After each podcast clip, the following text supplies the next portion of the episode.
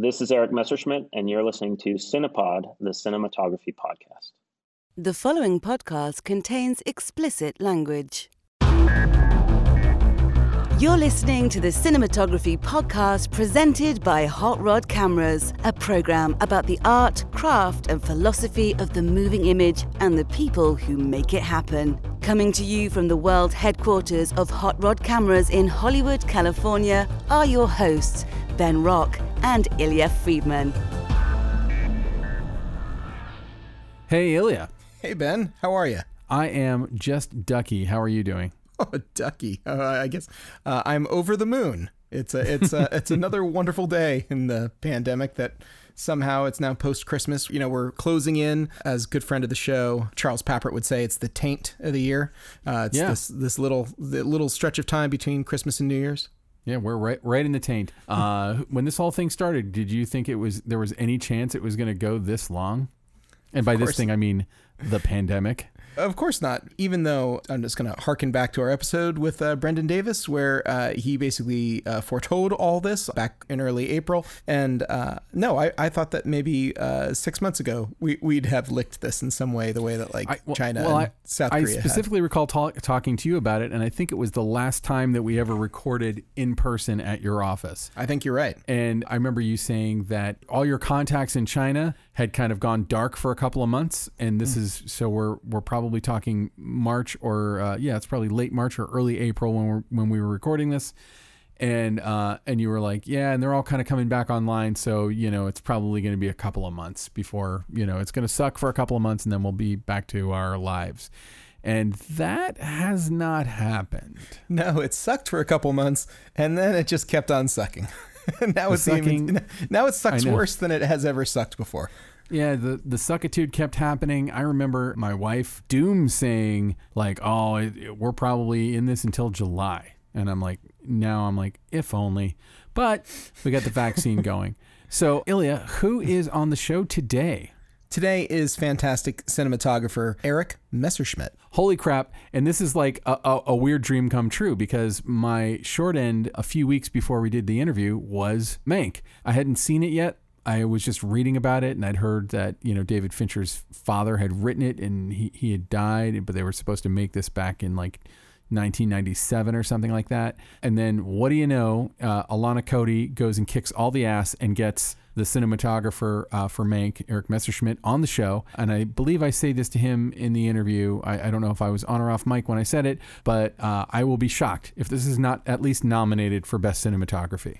It's really lovely. It's really, really good. And I don't want to go into it anymore because we go into it plenty with, with Erik in just a few minutes here. But uh, we should move into close focus. What's what's our close focus uh, topic today? Well, our close focus today is sort of uh, day and date wars. Uh, in in this case, I think this is maybe a historic week, maybe not. I don't. I, I haven't like uh, double checked my math on this, but two movies.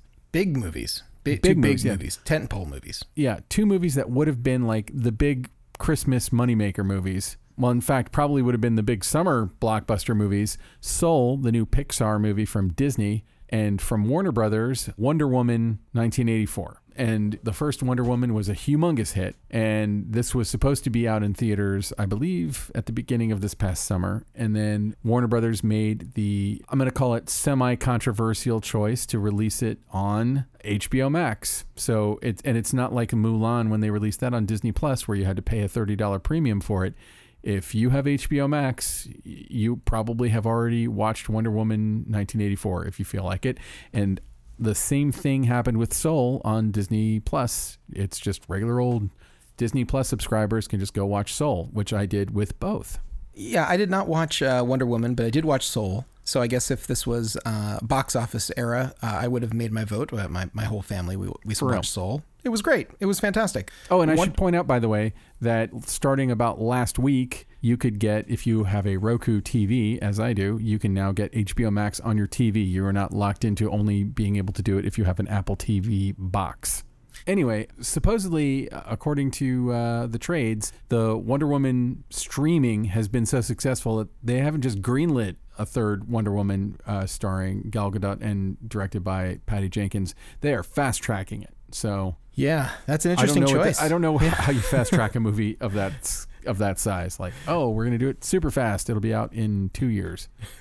that's that's probably pretty accurate, but I have to imagine it's it's some uh, major percentage of the scale of like a James Bond or an Avatar or something like that. So it, it's going to be like moving mountains, and I'm sure it's got you know major major logistics that all need to get worked out for the deal. But clearly, uh, they're happy with it. They they uh, you know. It it, ha- it dropped off at the box office in China 92% from uh, in its uh, second week of release. So Really? Yeah, that's uh that that I thought was was very interesting. Yeah, that was that was a headline today too. So, uh, but you know, China is not necessarily the reflection of the U.S. or the rest of the world on big blockbuster superhero movies and stuff like that. Sometimes they are, but but not always. So, I think that already the critical reviews for Wonder Woman uh, are coming in fairly mixed, and uh, it's probably not the same blockbuster that the first one was. But certainly, whatever they saw was was uh, positive enough that they said, "Hey, we're going to make another one of these, and we're going to." We're gonna rush it into existence. We're gonna make it happen. I always have uh, concerns around second chapters of big superhero franchises, uh, and it's because I have heard the story more than once where a movie. I'm not going to name a specific franchise, but we all know what several of them are, and um, Whatever could you be talking about? Comic book. one of them will do pretty well and and blow up and maybe even exceed expectations as the first Wonder Woman did, and then they greenlight and fast track a sequel, and because the like the big sequences take so much production and so much planning, what they'll do is they'll just plan like five big sequences. And they'll start pre-producing them and prevising them and doing all that stuff you know kind of working on the logistics of these massive sequences before a script even exists. There I, there's one movie i have in mind that i know for a fact this happened in and uh, i feel like it was much to the detriment of this particular superhero movie because the story didn't end up cohering properly around the sequences but the sequences were spectacular. But what it always comes down to and you know whenever i start talking about these movies i always bring up the dark knight which i think is probably one of the better superhero movies ever made. And it's just great writing high stakes solid storytelling good acting and you know so many of the superhero movies end up you know with a third act where the hero has to fight some giant abstraction 3d cgi monster you know dripping slime kind of thing. And and i feel like it's it's usually harder to uh, you know like it's easy to understand the stakes of it. It's just harder for me to care about how many times our superhero can punch that monster n- until it dies. Like i i just kind of lose I lose the thread. But more importantly, I feel like when you fast track something, hopefully somebody in the power structure is able to dig their heels in and make sure that the writing is important. Again, bringing up Christopher Nolan in, in his movies, those movies weren't like cranked out one, one a year. I think it took like five or six years for all three movies to come out. It might have been more than that even. And uh, not everyone's going to love all three of those movies. I think the first two are both amazing classics and I do like the third one, but you can't say it's for lack of them fussing over how to make them as good as they can make them. And I think that uh, when when I hear fast track, I'm always afraid of uh, you know what what happened with the first movie franchise I was ever involved with, Blair Witch. Blair Witch 2 was cranked out so fast that there was kind of no chance it could be any good. The, I want to know that good minds are simmering on it and writing a good story that people are going to want to watch. You know, you know, um, you bring up a really good point here regarding the the third act CG monstrosity that that really tends to plague superhero movies in, particular. And it's true. I think a lot of people uh, do tune out and become detached at that point because there's there's only so much fighting of CG characters. I think one person can stand and, and, and keep their mind. Uh, but I'm actually reminded many many years ago there was a movie called Blade, also based on a, a comic book. I don't know if you saw it, the Wesley Snipes movie. I, I totally did, written by David S. Goyer, an early Exactly. David S. Goyer script. You're, you're you're absolutely right. And in the original ending, the Stephen Dorff character was uh, a giant wall of blood, and Blade has to fight this CG wall of blood. And they tested it with audiences, and the audiences totally tuned out. It was all CG, and you know everyone was like, "What what's with this ending?" I don't know, man. And I love watching people fight walls. I mean, I prefer to watch someone fight the credenza, but a wall is good. Maybe a an annoir. there- I, I don't ca- know what's what's more important, uh, architectural features or furniture when you're fighting it when it's made of blood. I mean, I, obviously a blood credenza. There's a, a cat in the hat three handled credenza uh, joke in there somewhere, but I'm just gonna, gonna let it go. Uh, but but sure enough, you know, you would think that the market research for something like that might make its way into the studio in such a fundamental way where like you don't see the same mistake being repeated time and time again, even though it is. And of course, they went and reshot that ending, and Stephen Dorff has a giant sword fight with Blade, uh, with Wesley Snipes' Blade character, and and voila, that's the new ending of the movie. And it, I should say that movie works pretty well, and it's it's quite satisfying. But yeah, uh, that third act giant CG spectacular. It, it could so be solved with uh, interesting characters and interesting um, stakes and interesting things that don't doesn't involve the world in jeopardy. So yeah, I mean, you know, it kind of goes fist in glove with another superhero mistake, in my opinion, which is too many villains. Too now, many villains. Yeah, it's a sequel. You got to add more villains. But like, The Dark Knight has Two Face and the Joker, but mm. Two Face never really becomes the villain of that movie. He becomes sort of a victim of that movie. Mm. Uh, and the Joker is always the main the main villain. But yeah, you know, we we see that time and again, and I feel like it's just this need to up the stakes and up the stakes and up the stakes, and it's.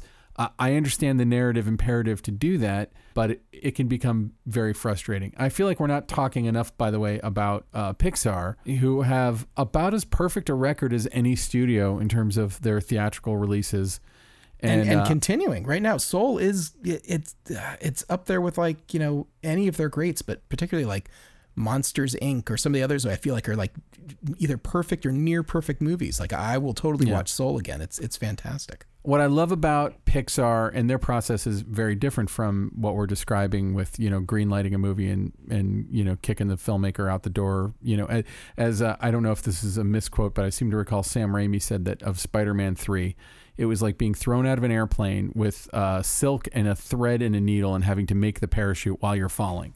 And Pixar is the opposite of that. Pixar is director driven and they really work on their stories for a long time before they even finish writing them and make them into a movie and their sequences which are some of the best some of the best sequence work ever in my opinion uh, you know, they have these heads of story. I, I, went to a seminar once when I was writing for uh, creative screenwriting, and I watched how the heads of story develop these massive sequence of the heads of story. They're not writers; they're they're artists, and they're storyboarding and you know so they'll start with a thumbnail and then they'll make it a little bit more refined and more more detailed to the point where they'll have like probably now they're doing uh, previs back then they were doing animatics but they probably still go through an animatic phase and the director could say nah and they go off and start over and they and they do that over and over and over again until the movie is like very dialed in before they bother you know doing all the all the big animation stuff.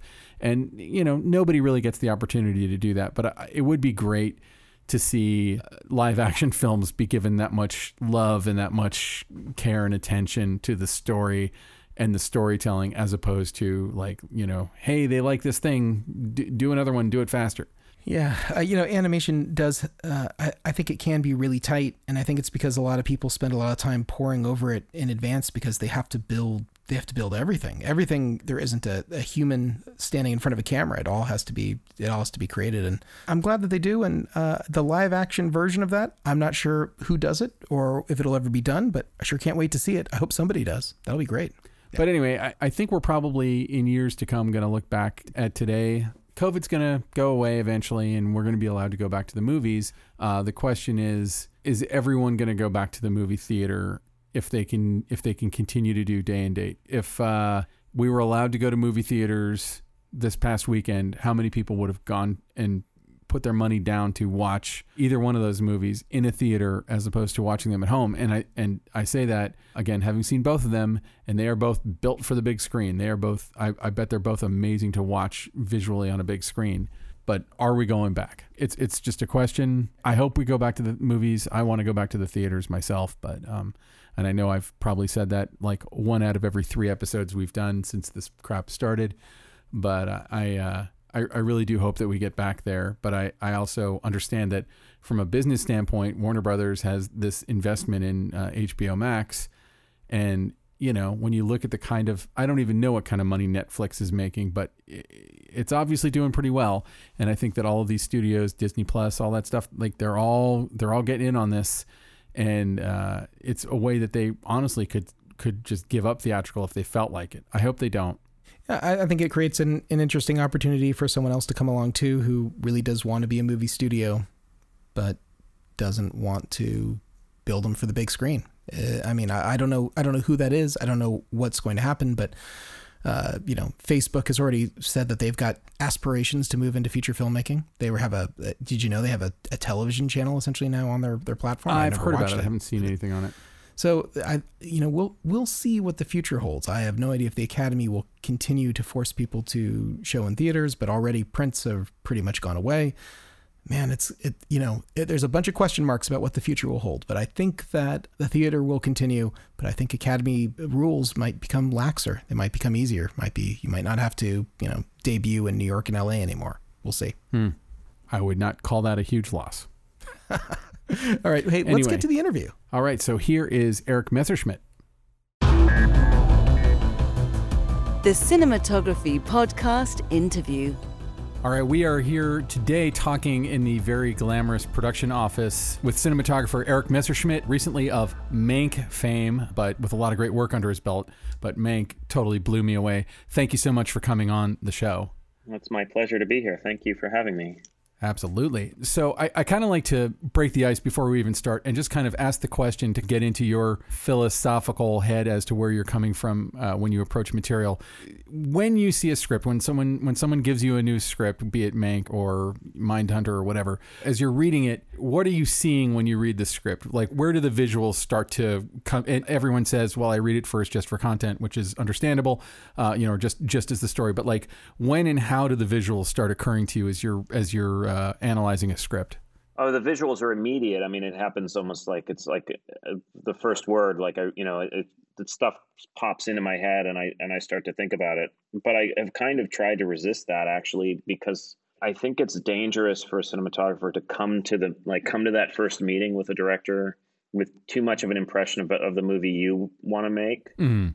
So it's like I sort of store that stuff away, I think, and it's like, okay, this is interesting. I could see it go, done this way, or I try to think about different ways to do it actually, and so that you can go into that first conversation with the director with fresh ears and and mm-hmm. listen. It's like I think that's so important to just listen to hear what kind of movie they want to make and what they see, and then you can like go through that rolodex of images and or or references that you've stored away in your brain over the course of reading the script, and start to compile that into like some semblance of an overall holistic reference for the movie, you know? So it's like this works for this related to what he he or she just said and I can see how this could work and okay, all those ideas are out, you know? Yeah. And I guess there's, you know, there are always those instances where you go meet with somebody and they see the movie so differently from you where you're like, okay, I, I don't know that I could collaborate with this person because we're not we're not in sync. Mm-hmm that hasn't really happened to me very much but i think that there's definitely a point where you're sort of like you're you're testing the water it's sort of like a first date you know like you go and you meet the director and you're like okay are we compatible? You know to, to a degree. I don't know. I guess that's a little bit of a tangent from what you're asking but i think that i think that's important. It's interesting though because i also feel like sometimes there's uh, there's just a personal chemistry issue in terms of a, a director and a dp because they're going to be spending a lot of time together and they're kind of responsible for each other in a, in a lot of ways. They're both going to save each other's asses repeatedly and you know they're both supporting the other's vision. So knowing whether or not you can hear what they're saying or understand you know if you see the movie the same way they see it or can be brought around to see it the same way that they see it makes sense to me. Yeah i think so. I i, I think you know you're going to spend 150 days with this person and you're a very close collaborator. You're not the only one but there's many but but you're you know you're a close collaborator with that person and you want to make sure that you can do good work with that person and you know i think you're absolutely right. You're gonna you know i mean i i think that you're as much of a, a therapist for each other as you are artistic collaborators you know? Uh, certainly in the prep uh, you know as they start cutting the budget or whatever um, you know and it's also to be honest i think like it's really important when to have a relationship with a director where you can speak really freely. Like i call it a safe space you know? You yeah. want to be able to like express and like throw ideas out that maybe someone hates and you have to accept the idea that if they hate you know like that's part of the process of evaluating where you are, you know? So it's like, okay, like let's throw some things out on the table, being okay with it if the other person doesn't like that idea and being able to articulate it if you don't like that idea and getting past the ego of wanting people to want your like your ideas. And I like that's what I really look for is like you want to work with a director and be like, what if we did this? And they're like, I don't want to that's a fucking terrible idea. And you're like, oh, okay. now I, you know, you sort of set the benchmarks for each other it's literally like okay let's we have to develop the movie we want to make together i have to learn what it is that you re- respond to so that i am making the right choices because in the end like the choices have to be reflexive like you don't have time on the set to think about what the right choice is you have to know the movie so well where you can be like oh we well in this situation we obviously do this yeah. And to kind of headlong into Mank, uh, Mank is a movie that is highly stylized, period film. And you guys shot it. You shot it in black and white. There's. We it's did, not like yeah. you shot it color and and desaturated it. There's only a black and white movie, right? There is only yeah, it only yeah, exactly. There is no yeah, you you can't sell it to United Airlines and play the colored version. You know, uh, yeah. You can colorize it. Maybe we can. You could, going. yeah, yeah, Don't say that too loud. They'll do it. You know? Actually, they won't. Netflix won't. But the look was a result of lots of conversations and sort of lots of communication with David around what, what it was we were making and what it was we wanted it to be and what it what it was that we didn't want it to be. You know, um, I didn't need to know that the movie his intention was to shoot it in black and white to read the script and then know that it should be shot in black and white. It was like Oh, really, really? obvious. You know, you like it's one of those movies. I guess I never thought like what would this movie look like in color? Like not for a second. It was never like a you know. And I I didn't pull any color references. We didn't look at anything in color. It was never like a like, okay, that's just what we're going to do. But the thing that I was really worried about and I was uh, I was conscious of was like the temptation of black and white photography and the sort of the par- like it can easily become a parody of itself i think. And you see that when you have like tv shows they're like oh we're going to do the black and white episode now you know? It's like like i was really nervous that i would make the wrong choices because i was like i'm a cinematographer getting to shoot a black and white movie and that's like not always the best combination Well, and I loved in it that there are kind of some nods to like style choices that would have been made back in the 40s, but also uh, like the way it's lit doesn't necessarily feel like the way it would have been lit per se. You Yeah. know, like it, you go pretty low key. And where did you find the balance and, and how much of the telling was homage to this to the movies of that time versus, you know, kind of your more modern technique? I mean, for instance, it's not done in, in Academy. Well, with the the one thing that David was very clear about was he's like, I want to transport the audience. I want to bring them to that place to the to the point where they are watching a black and white movie and they feel like they're in the world, but they don't. We cannot hit them over the head with it, and they, we don't really. You know, it's like if they're if they're 15 minutes into the movie and they're like, oh, it's a black and white movie, and it takes them out of the film, then we've failed. So that was sort of the rule, I guess, was like checking ourselves against that idea as much as we could. But I had pulled a ton of references. I mean, I had sent like basically I, I read the script and then I went through and I sent David like 300 pictures and Mhm. like fine art photography, movie stills, no painting this time, but I guess it was just it was fine art photography and film stills.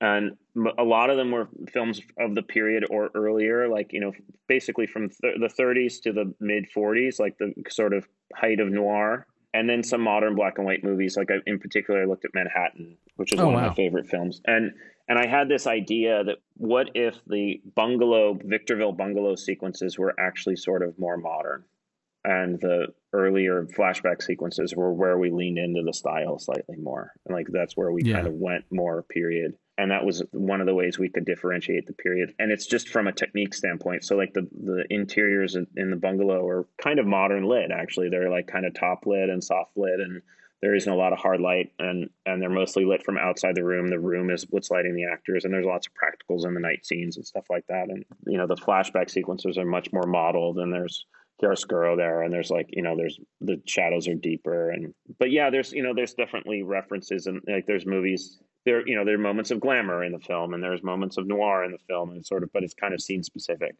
I, th- I mean, I thought it was also interesting in that it's a movie that where like Citizen Kane is kind of hanging. Oh, it's like the sort of Damocles hanging over everything. Yet we don't see a frame of Citizen Kane. We don't see them shooting Citizen Kane. We don't re- like the movie itself is almost excluded.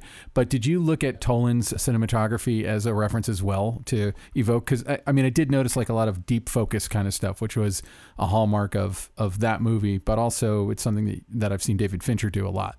Yeah i well i i absolutely looked at toland but i would never give the impression or like suggest that like i was trying to emulate him you know Mhm. or like that I was actually really scared of that. I mean, he's such a titan of the craft, and and those images are sort of there's. I didn't want to exploit it really. You know, I think there's like points of homage, and there's you know it's like a little bit of pastiche maybe, and we're sort of like leaning or winking at the audience, like with the when he drops the bottle um, yeah, is obviously yeah. a reference, and the deep focus was something we wanted to do. Although, I mean, it's obviously Citizen Kane is famous for that, and Toland is, you know, he's on record talking about that technique. But that that was something that predated Citizen Kane, even. You know, I mean, it, not necessarily in cinema, but certainly in black and white still photography. You know, the F64 mm-hmm. Club mm-hmm. and Ansel Adams and this deep focus thing, and it's. I think it really just comes from the fact that you don't have the luxury of color separation in black and white photography, so you need you actually need some bite to explain depth to the audience because you don't have that added tool.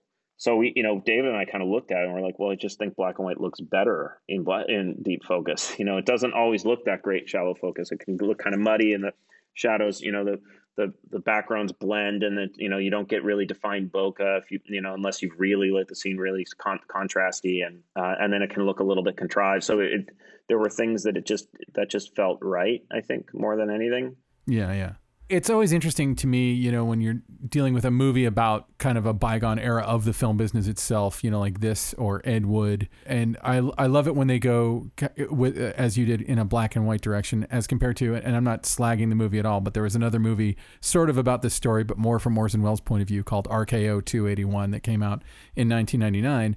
And I remember watching it and liking it. And Liev Schreiber, I thought was pretty cool as uh, Orson Welles, but I didn't feel as married to the period. Like it didn't feel like I was stepping into the time in the way that this does. It, it's a more immersive experience. And you, you mentioned earlier about how uh, the stuff in Victorville was kind of made to look more modern. Were there other stylistic choices that you made for other parts of it as you went along? Like I'm just kind of interested in kind of the the style homage slash reinvention that was going on in the making of that film? Well, I, I don't think I was that philosophical about it, really. I mean, it was sort of like there were scenes, like there's stuff in Thalberg's office where it's a little bit more noir, sort of classic late 30s, you know, kind of studio lit kind of stuff. Like there's Venetian blind shadows and he's modeled or he's lit from one side and it's got a little bit more that's sort of more classic looking. There were places where we went a little bit more gestured and aggressive, like the Thalberg funeral, where there's these shafts of light through the windows. And I, I think it's it was just kind of scene specific, and it was like, okay, what does the set look like, and what what's this scene about, and where you know how how far can we go? But it, you know, David is always a little bit. He, he always starts from a place of realism i think you know even though there's a hyper reality i think to, to his movies everything sort of starts from well what was it? What what would what would the set have looked like? What is the environment? Where would it be? And then where do we take it from there? But it's always like it always starts there and I mean, you, you'd already worked with David, and uh, we'll we'll go into Mindhunter. Uh, David, I'm saying David like I know him.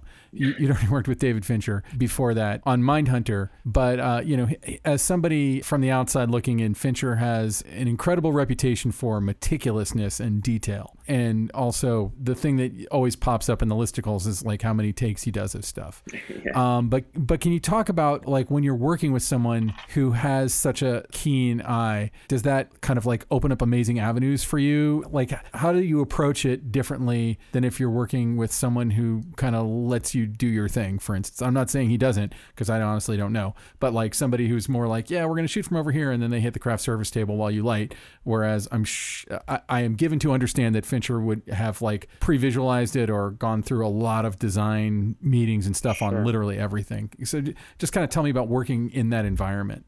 Well, it's it's fantastic. I look forward every day I get to work with him. I mean, it's the best. I you know, he and I are very close now. We're good collaborators, I think. But it's you know, I, I think the cinematographer's job, their primary job, is to learn what the director responds to and figure out how best to support their process and then bring something to the party. You know, you have to contribute as well, obviously. So, uh, I mean, David is a student of cinema and he is a student of the cinematic process. So he has made it his business to learn the business and learn what everybody does and and and what the tools mean and what you know, and and a lot of that is to protect himself, I think, and make you know, and to to maximize his day and maximize the time with the actors, and you know, so he is always looking at what's going on with respect to how it's affecting the overall film. But he is incredibly collaborative. You know, he is really open to ideas and he has the environment on the set is such where you can present you know a plan or a solution or i mean he is looking for people to to bring something to the party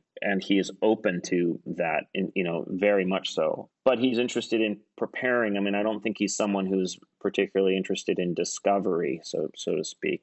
You know i think he's mm. i mean he's interested in discovery but not under time duress you know? Uh, yeah.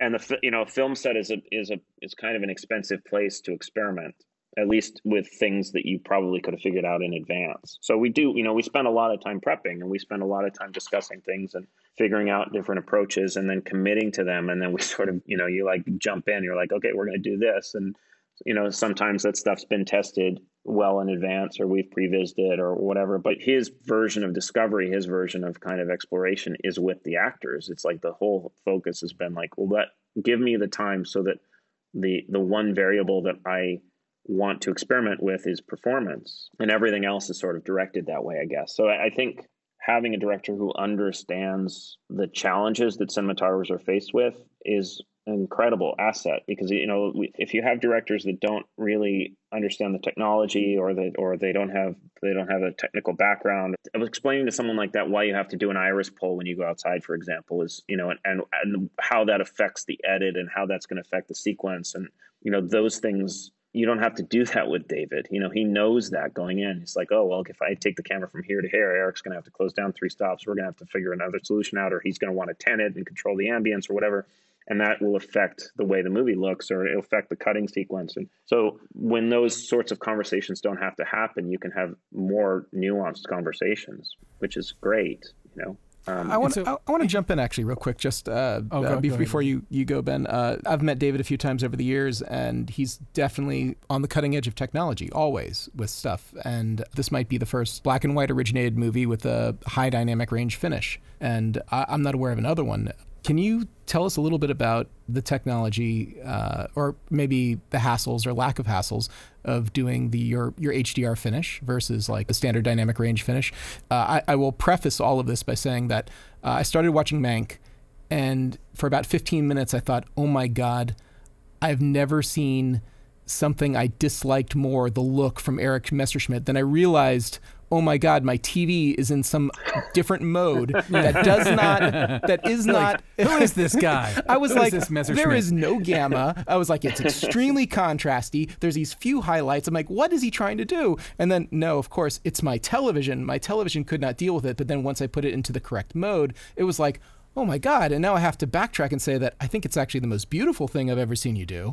I think oh, it's it's incredible and i i just want to know because I, am probably not the only netflix subscriber out there whose tv does not default correctly when this goes out. Uh, i mean do, do you have trepidations about people not seeing your work the way it's intended? Or can you talk about your the process of how you assure that that your intention is going to end up on everybody's screen? Well it's that's that's terrifying to hear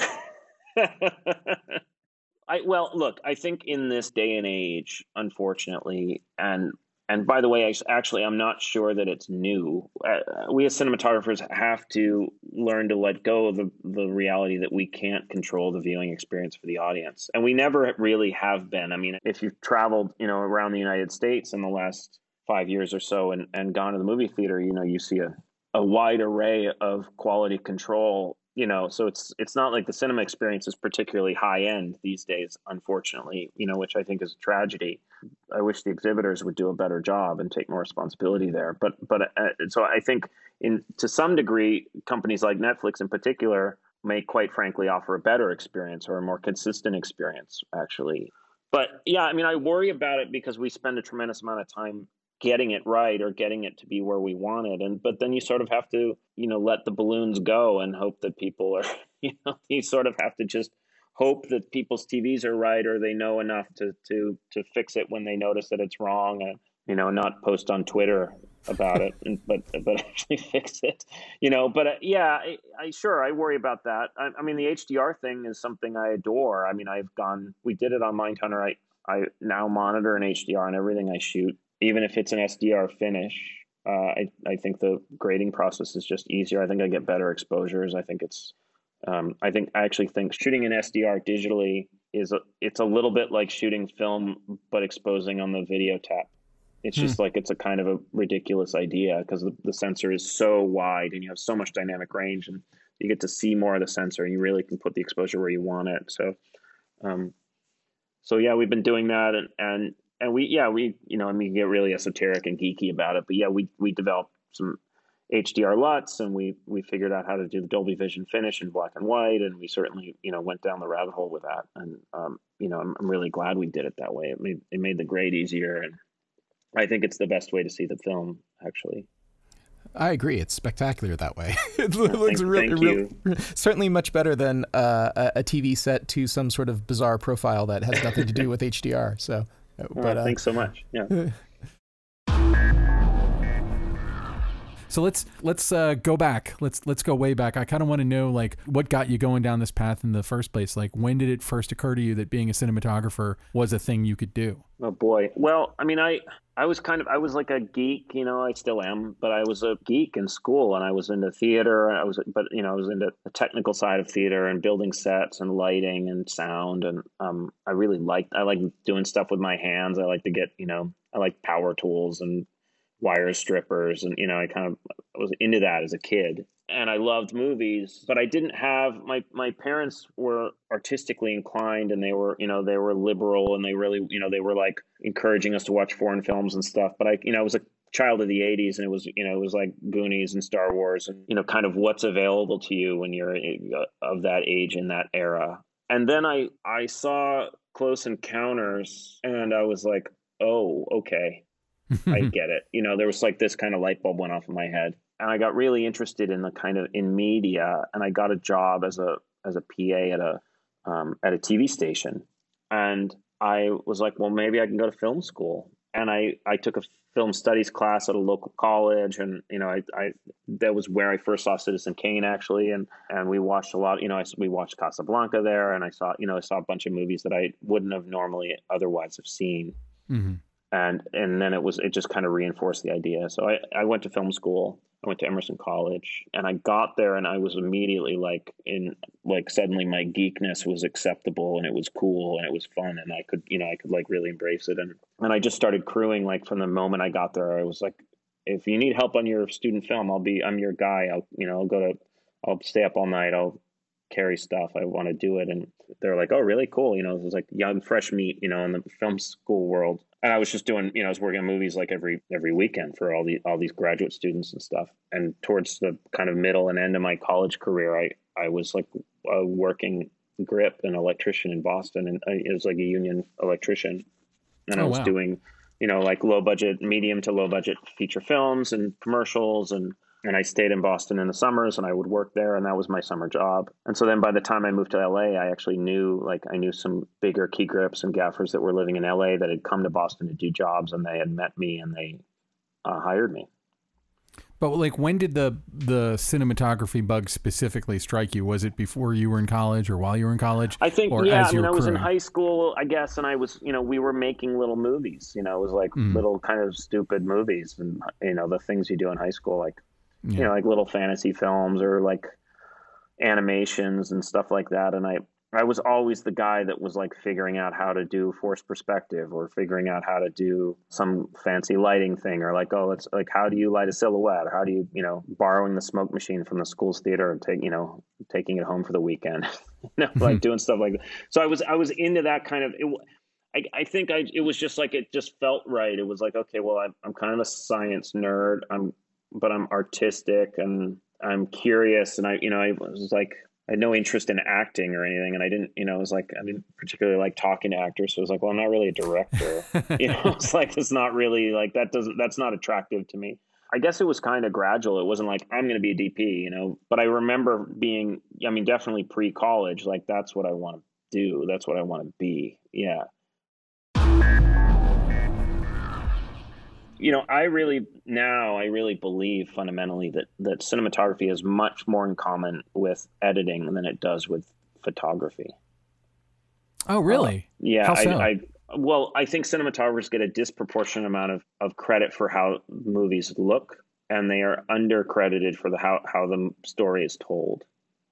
Because when you break a scene apart and you assemble a sequence, that's how you build tension. That's and that is of course the director's job, but but the cinematographers they're right with them, and there are huge differences between a 29 millimeter medium close up and a 65 millimeter medium close up, and there are big differences between when and how you dolly the camera, when you push in, you know, when you cut wide, and how those how those wide shots develop, and if you if you're developing a master versus cutting immediately into a sequence, or you know, that stuff is the cinematographer has a huge part to play in that process. I think.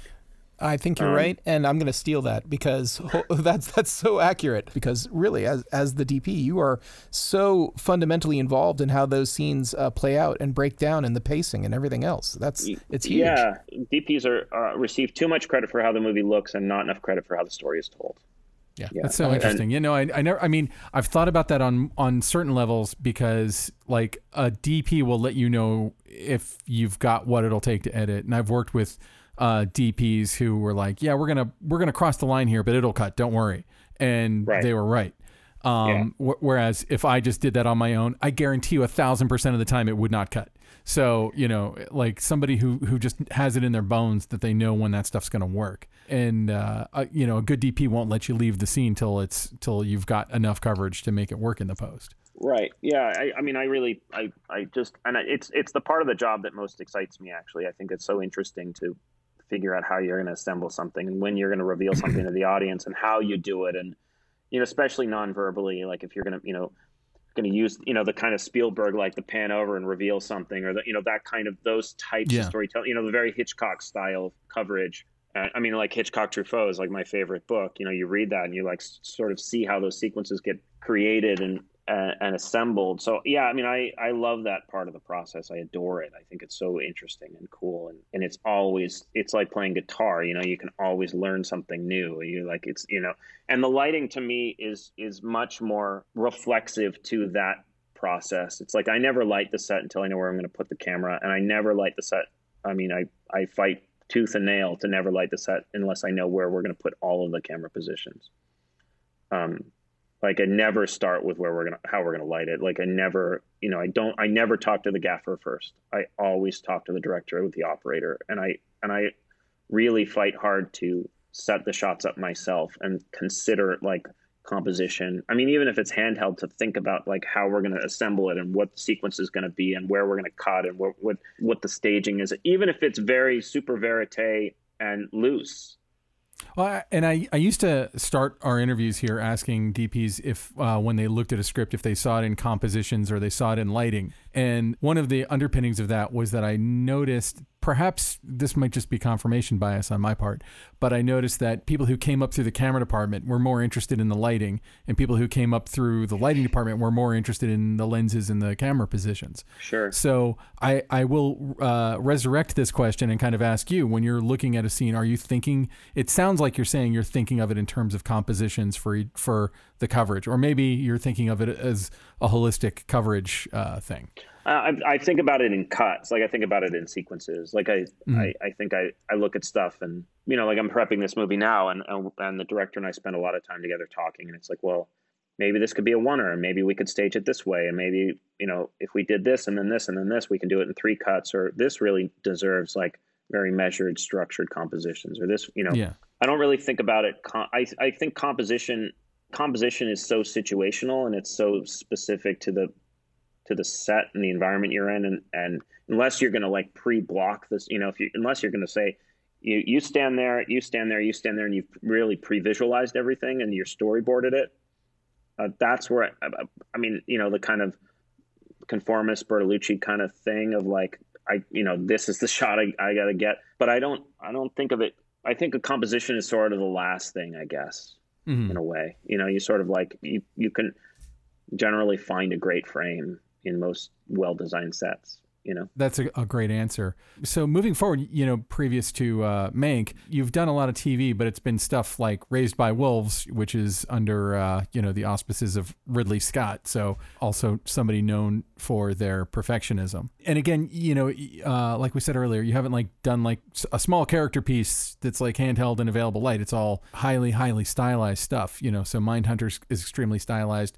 Raised by wolves in a lot of ways i don't know. I mean they're i'm not gonna compare which one's more stylized, but they both involve a lot of visual effects too, and, um, that are kind of invisible visual effects. Can you talk a little bit about how you work with that? You know, I, I saw a VFX breakdown of Mindhunter, and it was just like shocking to me how many of like the per- period vehicles, or hey, there there needs to be a sidewalk there, or whatever, like that stuff was was, or just even painting out dolly tracks uh, how much of that do you know when you're in production? Like, okay, well, you know, it doesn't matter that we're going to see these dolly tracks. We're painting that stuff out. Like, how do you kind of fold the visual effects into what you're doing, and how closely do you work with VFX supervisors to do it? Well, there was there was no VFX supervisor on Mindhunter. It was basically David and I doing it. We didn't have one on Raised by Wolves. We did. Uh, Raised by Wolves, the, the VFX are more complex. Mm-hmm. But I, I mean, I, I think of visual effects as like a tool. It's not really like a showcase thing and that's mm-hmm. kind of the, i think that's the danger like you you get in this situation where like visual effects is like an amazing extension of the thing you can't do in you know it's like like uh, you know in mindhunter we did the stuff a lot where we yeah we painted out the dolly track because we wanted the camera to move in a very specific way and had we done it on a crane or with steady cam the camera would never move that way so you know visual effects helps us paint the dolly track out because we had this idea that we were trying to protect we did I did a lot of stuff where it was like we put the B camera in the shot and then shoot a clean plate because we wanted to get the performance in one take, you know. Oh, that's cool. Uh, or we, you know, we put the, or we want to shoot wide and tight at the same time, and and the, the boom operator, you know, the, the sound department that always kills the sound department because they can't get the mic close, and it's like, well, we'll do this as a, you know, we'll do the wide shot as a lock off or motion control shot or whatever, and you guys put the put the boom operator he can be in the frame as long as you don't cross the actors. Like get close get great sound it's fine. And then we'll you know we'll erase them. So you know i think if you look at it that way in terms of like well let's solve the problem at hand and like let's use it to its advantages it, it can be incredibly powerful. You know it's like it's when you start to kind of break the uncanny valley of it and you you know yeah. you kind of descend into this like well look what we can do. Like the audience knows we can do all that stuff. So it's not really that impressive you know if you're i mean ridley does it really well because he sort of he, he he's really measured about how he uses it. You know, it's like you you watch The Martian, you really believe you're on Mars. You know, you're like, man, how did he shoot it on Mars? It's you know. um, well, and in Raised but, by yeah. Wolves, I mean, like obviously it's science fiction because it's taking place on another planet and there's spaceships and all kinds of stuff. But and you know zero gravity, blood, and all kinds of stuff like that. But it it, it does feel gra- super grounded and naturalistic. And I'm assuming that there's all kinds of contraptions and stuff that had to be painted out. Well, so talk a little bit about like how you approach that. You know, again, given that uh, on um like you're saying on Mindhunter there wasn't a VFX supervisor I'm just assuming that you guys knew what you could get away with and what would be paintable and fixable and, and, and enhanceable. Mm-hmm. But on Raised by Wolves, like that's there's a lot of straight up VFX in that show. Yeah, it's much it's much more complex, and it's also you know the costs. You know, we sort of knew what the I mean, we weren't making any spaceships, obviously. Mindhunter, we weren't bringing. You know, yeah. we were doing paint outs. You know, and they're matte paintings and things, but it's all kind of 2D effects. I had been fortunate in all my years as a gaffer to make friends with cinematographers, and I knew a lot of cinematographers. And then I kind of was suddenly a DP, and I had nothing to show anybody. you know, it was like, and I didn't really want to be a gaffer it was like that seemed like a mistake to sort of come out of mindhunter. And I, you know i felt like we had done some pretty good work and i felt i had grown a lot and i was excited about what, what i had done. And i you know i could you know we had done a long long extensive post process on the show. Where i was in the process of grading it with fincher and and i wasn't really working you know i i had no because i had literally no reel you know i mean except for things i had shot 10 years prior that i was not proud of. And all of the dps that i used to work for um, as as their gaffer all unanimously said, "Well, we won't. We refuse to hire you. Uh, we won't. We won't allow you to come back to gaffing. We think this. You know, Claudio said that, and Faden said that, and and Jeff said that. He said, "No, you're. You know, you. This is what you need to do with your life." Um, so I was sort of stuck. Uh, in all honesty, I didn't really know what to do, and and and then Dariusz Wolski called, was shooting Sicario 2 in New Mexico, and he said, "Hey, I've uh, I've got this second unit, and you want to? I know you know you just shot for David. Like, why don't you come shoot the second unit for me?" And I spoke, "Okay, sure." And I got on a plane, and I needed the job, you know, and and I flew to to New Mexico to shoot the second unit for him. And he was doing beautiful work on the movie, and I helped him out with a few sequences, and we got along great. And I went home, and I I got a call, uh, you know, years later. Dariusz had said to Ridley, "Hey, you should you should hire Erik to shoot to take over Raised by Wolves after I'm after we shoot the pilot." And that's how I got on that show. It was all it was all Wolski. yeah, I'm really I'm really glad I picked up the phone when he called. you know, uh, yeah, I mean, there, you know, there's, and, and Legion is a similar thing. You know, I was sort of Dana Gonzales, uh, you know, DP, uh, and he he was moving up to direct, and he needed someone to shoot his episode of Legion, and uh, and he called me out of the blue, and he said, "Hey, man, I love what you did with Mindhunter. Will you come shoot my episode?" And and I didn't actually know Dana. I mean, I knew who he was, obviously, but I I did we we hadn't met before, and we just got along fantastic. And I I showed up at Paramount, and I shot I ended up shooting several episodes of the show. It's a really fun show, super visual and totally different, and you know, really outside the box. And had a great time. And it that was an environment where you you really could not fail. Like you you just had to try and do. You know, it was like there was so much opportunity to to experiment visually. Oh, that's there. cool. And yeah, it was really. What's fun. the key to creating an environment like that for people? I feel like that's you know it, it's a successful show. People love that show like what was it about the environment that you were working in that made you feel more free and and you know able to do whatever you wanted to try well, I think it's. I think it just comes from the people you're working with and the and the tone of it. I mean, the, that Noah Hawley was the showrunner on Legion, and he was really interested in this idea of kind of you know he there's there's a whimsical quality to the show that he had put in when he directed the pilot with Dana that Dana had shot, and it, mm. it, it has this playfulness, even though there's there's a dark there's a dark undertone to the show, and I mean it's dealing with mental illness, and it, you know there's a lot to unpack there. But um, you know there's a, a, element of fantasy. You know it's it is it is basically a superhero story, so there's you know there's different ways to play, and you know it was I think Noah is somebody who kind of looks at it like, well, let's like how would you normally do this, and be like, oh well, we'll put the camera over here, and then we'll cut to this. And he's like, okay, great, just do it any other way. you know and there was this sort of like that's that's kind of what it was like working on Legion. And I mean, I was only there. I mean, it's really that is really Dana and Polly Morgan's show. I mean, I was just a guest, but um, but I had a great time, and and I met some you know really good people that that I remain friends with. You know, so it's yeah, that was that was great. But then Dana went on. Dana, of course, had, had shot Fargo, and that's what I knew him from. And I, you know, he won a Emmy for it, and I mean, he's you know he did spectacular work, and it's very different. I mean, Fargo probably has more in, t- in common with Mindhunter than.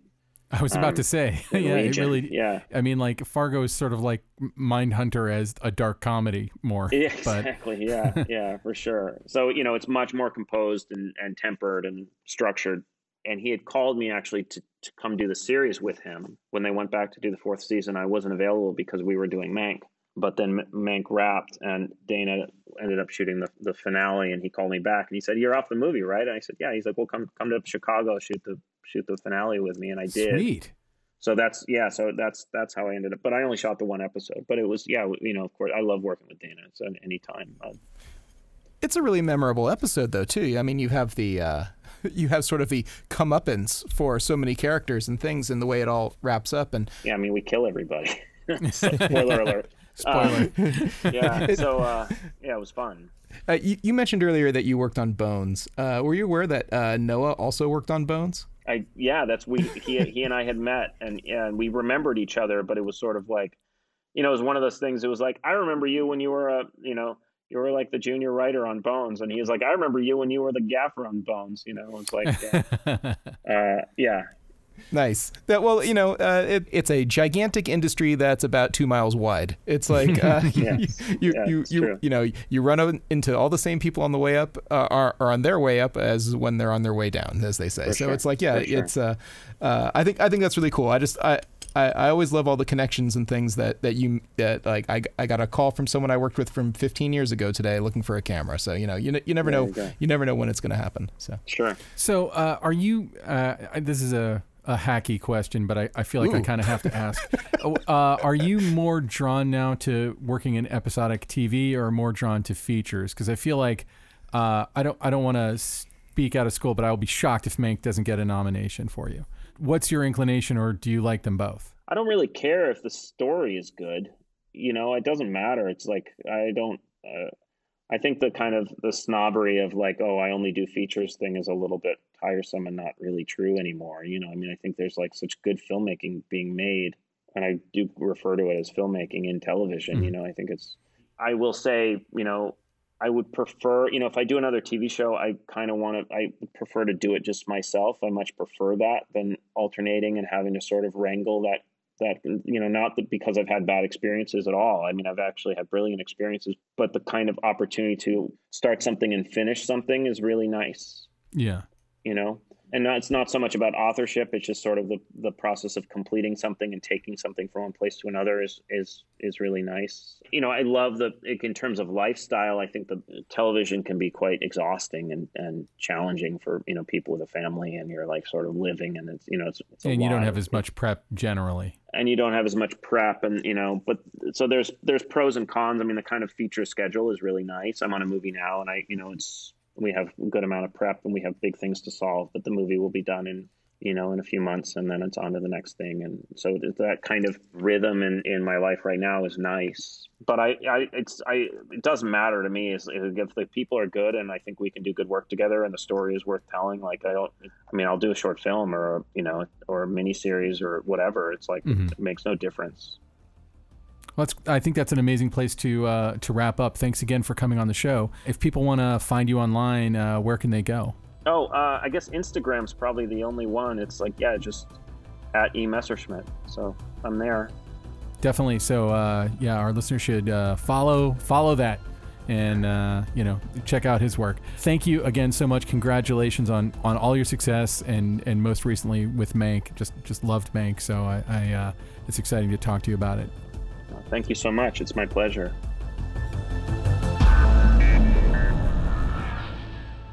So that was Erik Messerschmidt. Thank you so much for coming on the show, and uh, congratulations on Mank. Mank was really awesome. It really was great, and uh, a wonderful interview. And now, short ends. So Ben, it's uh, our famed short end time of the show. You have a, uh, a short end this week. You have an obsession. I, I, do, and it won't surprise you what it is one bit. okay. Uh, it, is it an it, app? It is not an app. Oh, okay. Uh, TV show. What's your next guess? TV show. It is a TV show. Okay. It is a, it is a TV show. Does it involve but, uh, murder? yes. it does involve murder. How did I know this? Okay. um. So, as uh, we were talking about at the beginning, HBO Max finally came uh, to Roku. So, I was able to kind of look through the stuff that was available. And uh, one thing caught my eye, and it is a show called Heaven's Gate The Cult of Cults. of course it is. Of course. And I believe that I actually had a short end uh, maybe three years ago, two years ago, that was the podcast by Glynn Washington of uh, Snap Judgment fame. He had a show called Heaven's Gate that was an amazing podcast, and I've actually listened to it all the way through a few times.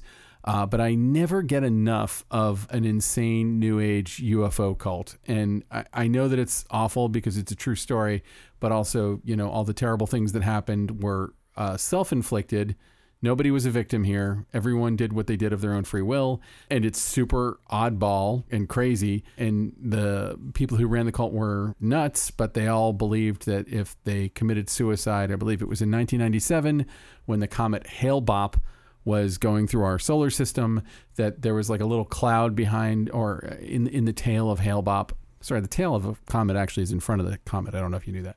Mm. Um, but there was a little blob of something which they said was a UFO, it was a, a, a spaceship that if they all killed themselves at just the right time, uh, which they did by eating phenobarbital laced ice cream, uh, they could get onto the spaceship and move on to the next level of existence, the next plane of existence. So, Heaven's Gate, The Cult of Cults, which is directed by Clay Tweel and it is shot by two cinematographers, Jeff Powers and Hilary Spera. Looks great, great archival footage because these Heaven's Gate people shot a lot of video of themselves, so they had some stuff to work with and it's pretty engaging. I'm I'm only partway through it. You know, I have to say that I was all excited about The Vow, and I did get to the end of the season of The Vow, but I felt like it kind of ran out of gas before they got there. I feel like this is leading up to, you know, we all know what it's leading up to. I mean, it's like leading up to such an inevitability. So I'm interested to see how they get there. But it is a gorgeous looking documentary. It's well researched. Uh, it's not exploitive, which you know you don't want to see something like this. There, it's an easy thing to make exploitive, but it's harder to make it. What Glynn Washington did in his podcast and what this is doing so far is making you understand where these people were coming from, and to me, that's a lot more interesting to, to, to understand how the human condition can be kind of turned into what the the various things like this that it can be turned into and how relatively intelligent educated smart people with good critical thinking skills could decide that they were going to commit suicide so they could get on a UFO behind the comet Hale-Bopp. Like that means we could all fall for that, or maybe not all of us, but more of us than you think. So uh, anyway, recommend it, and uh, you know, in general, uh, if you have an HBO subscription already and you have a Roku TV, now you can get HBO Max, which is a million times more programming than is on regular HBO. I I am familiar with the podcast. I had not uh, known about this uh, TV show that, of course, involves cult and murder, which is why it's your your short end. So Suicide. I mean, it's Suicide. not really murder. Okay, They- well- they didn't kill anybody. All right. Well, They they, didn't murder they murdered It's not- them. it's- murdered themselves. It's, it's not even like Jonestown. It's not even like they, they drank. By the way, in Jonestown, they, they drank Flavor Aid. It was not Kool Aid. So when people say drink the Kool Aid, they're Kool Aid's got, got the bad shit. rap. Kool Aid. It's Flavor Aid, yeah, which is like a cheap knockoff of Flavor Aid. Like Jim Jones couldn't even spring for the real stuff. However, like there are real victims of Jonestown, whereas Heaven's Gate, I don't believe there were any victims. Those people all really believed in what they were doing. Gotcha. It was their choice. Gotcha. So so yeah. It was their very informed choice. Now we can debate whether or not they succeeded in their mission, but It, it was the president's choice, the Kirkland flavor of our version of uh, Kool Aid. It was Flavor Aid. Thank- Thank you for the distinction. I'm pretty sure you've mentioned that on the on this podcast before. I probably have. And you know, if if I want to be a nerd and say, you know, whenever someone says, you know, oh, you're drinking the Kool Aid, uh, excuse me, I think you mean the Flavor Aid. Excuse me. Hold on, let me push my glasses up here. What you think you I will mean get is my ass kicked, flavor and I'll deserve it. Like there's there's no reason to correct people. It's just annoying that that we've got it so wrong. Oh yes, so, so wrong. Kool Kool Aid has had this major hit to their reputation from. Yeah. Uh. Anyway, so Ilya, now that we've gone way off the rails, what is your short end? Uh, okay, as this is D. Lensburg, I mean, Mer- you know, Glassmas, you know, uh, Christmas is past, uh, but, you know, this is the last week of December, and I said I was going to do something about lenses every single episode. Here we are, or down to the last one. My, uh, my obsession this week is a Chinese lens called Sirui. I, I think I've mentioned it on the show before, but it's a little tiny. It's a little tiny. It's a one pound anamorphic lens. It's made for most of the different uh, mirrorless camera formats out there. They're not expensive. Every lens is under 800 bucks. I think uh, 700, 699, something like that for, for most of them. They only had one focal length when I think I talked about it last time. They've since released a second one and they've got a third one coming out really soon in the new year. So really, three uh, one three three squeeze anamorphic lenses. Someone who uh, had three grand and a mirrorless camera.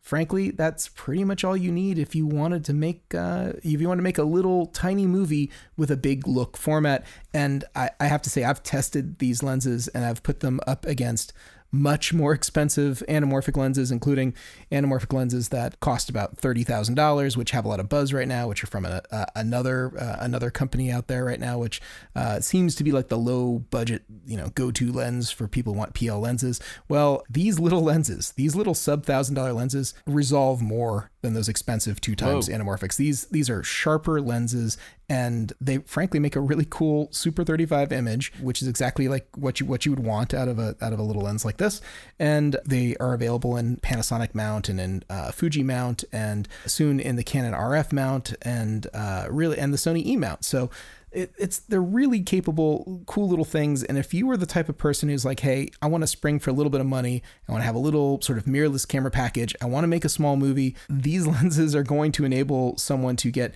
much more of sort of that uh, big budget cine look, blue streaky flare sort of thing than most of the other stuff on the market that costs way way more. And it's not a huge. I mean, there's there are sacrifices and corners cut when you're talking about a small lens like this. But if you're just talking about optical quality, you're just talking about how sharp the image is, how much of the sort of effects that you get from anamorphic. This thing basically ticks all the boxes. And uh, if you put it on one of the the Panasonic Lumix cameras that have the D squeeze built in, you're off to the races. This is a is a it's a really cool little thing, very inexpensive. Uh, mark my words, someone's going to decide they're going to want to run around with some friends and make uh, a really cool looking movie, and people are going to be like, "How the hell did you do that?" Well, they did it with this. They did it with these these cheap lenses and cheap camera and a lot of ingenuity, and they're going to make something just like uh, Francis Ford Coppola predicted many years ago someone was going to win an Academy Award. Actually, it was it's a rather uh, you know famous statement where I think he said like it was going to be a fat little girl or something. Was that a fat girl in Ohio? Fat girl in Ohio was he, it- was he it- specified Ohio. yeah, um, is going to win an Academy Award. Well, uh, it would not surprise me. I, I think that uh, times being what it is, I'm not going to say it's a fat girl in Ohio. I'm just going to say that someone uh, of, of humble means is going to do something amazing, and they're probably going to use this sort of tech to do it. Uh, what what focal lengths does that lens come in? Uh, it comes in currently a 35 and a 50 millimeter. The new one is a 24, and of course these are all 133 squeeze, so that's going to be about a 33% wider field of view that you're than you were otherwise getting. So you're going to be something about like 18, 24, 35 uh, sort of field of view, but it has all the compression characteristics of the actual focal length. I know it's a little bit confusing, but really, if you have three good anamorphic focal lengths, you can pretty much do what it is that you want to do. And there's a couple little tricks that you can do to get uh, longer sort of uh, looks by way of cropping or by optical adapters and other things. But uh, regardless, uh, really, really uh, competent lens considering the price. And if you didn't tell someone how you were shooting, uh, yeah, it's they're they're incredible and they're, and they're fast. They're like they're pretty fast lenses. The widest one, the new one, is the slowest at a 2.8, but I think the others are about a two, and that's more more than fast enough to to do what you want to do. Interesting. If I were able to go places, I would go uh, go to your place and check those lenses out. Uh, yes, and, and of course, if you are uh, in the sound of my voice and you're thinking about buying one of these things, uh, call Hot Rod Cameras. Tell me you heard about it on this on this podcast. Maybe you'll, you'll get a little discount. Maybe you'll get a little a little bonus. And a you- T-shirt. And a You can T-shirt. demand your T-shirt. Uh, you know, I, I gave away a couple of T-shirts last week. It was fun. Sweet. So I believe that that wraps us up, Ilya. Where can people find you if they wanted to, uh, say, interact with you in some meaningful way on uh, this thing called the internet? Uh, you can find me over at Hot Rod Cameras, uh, hotrodcameras.com. That is uh, where I spend my Monday through Friday uh, working. That is uh, that's that's where I'm at. And then uh, you can reach me through Facebook. And hey, we should remind everyone to enter the book giveaway on our Facebook page. You have to go find the Bruce Van Dusen post, which is going to be right near the top, and comment. And anyone who comments on that post is going to be entered into a uh, randomized contest to win a copy of Bruce's book. 60 stories about 30 seconds and uh, you know don't don't forget if you're you if you're listening to me go to our facebook page it's going to be uh, facebook forward slash cinepod c-i-n-e-p-o-d and uh, and enter the contest you could win That's awesome, and the book is great and totally worth it. I've been noticing a lot more uh, interaction happening on our Facebook page, so uh, someone's listening. So you can find me at uh, benrockonline.com because benrock.com is owned by a fucking boat manufacturer, and they won't let me have it, even though they don't really use it at all. Like there's nothing there.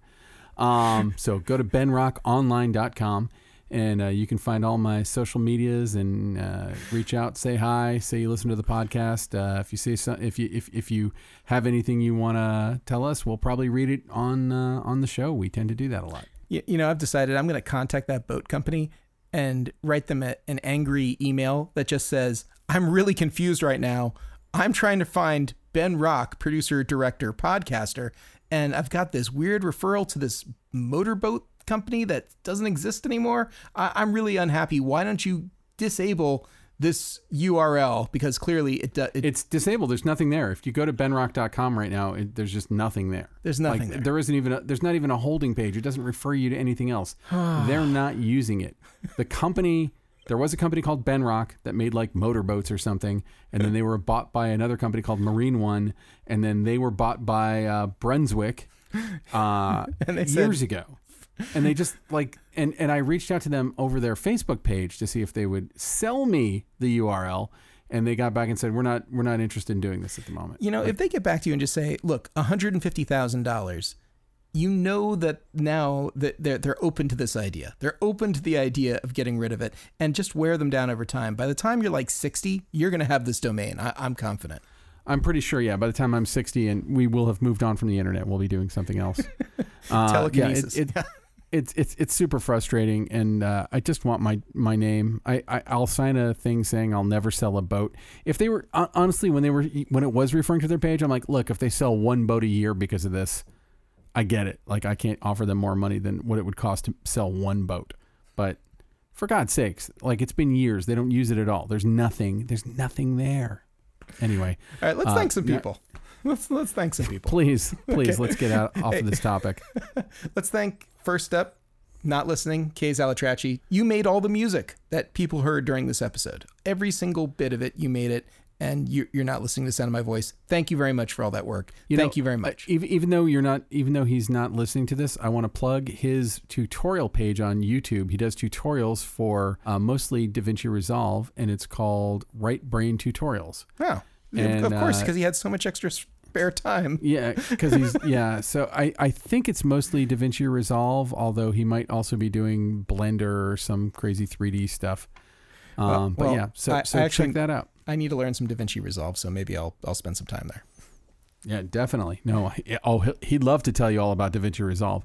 Um, so we also need to thank uh, Ben Katz, our intrepid, hardworking editor. Ben, thank you for everything you do. You make us sound like not quite as much of idiots as we actually are. And of course, Alana Cody, thank you very much. Thank you for you know making it happen during this pandemic Holy crap! year. Yeah. How many how many people has Alana lined up for us to interview even just this last year? Isn't it like in the 60s? it would have to be in the 60s, more more than one a week for sure. So we're we're and during the pandemic, like our uh, our productivity went through the roof. Like that, it's it's the one part of my life that's just like you know on overdrive right now is this podcast. It's true, and it's incredible. And actually, you know, we're we're gonna kind of put together a listener approved best of sort of episode of 2020 because we did so much. We had so much volume. Uh, we- we're we're asking uh, we're asking our listeners, hey, if you if there's someone that you really liked, uh, we've got a post on our Facebook page and our Instagram. Tell us what tell us what you love. Tell us which episode you thought was was great. Maybe we'll we'll pick a clip from that for our sort of best of 2020 show. Cool. So let's leave it right there, and uh, that does it for today. But we will be back next week with yet another exciting, fresh, new, never before heard by anyone episode of the Cinematography Podcast.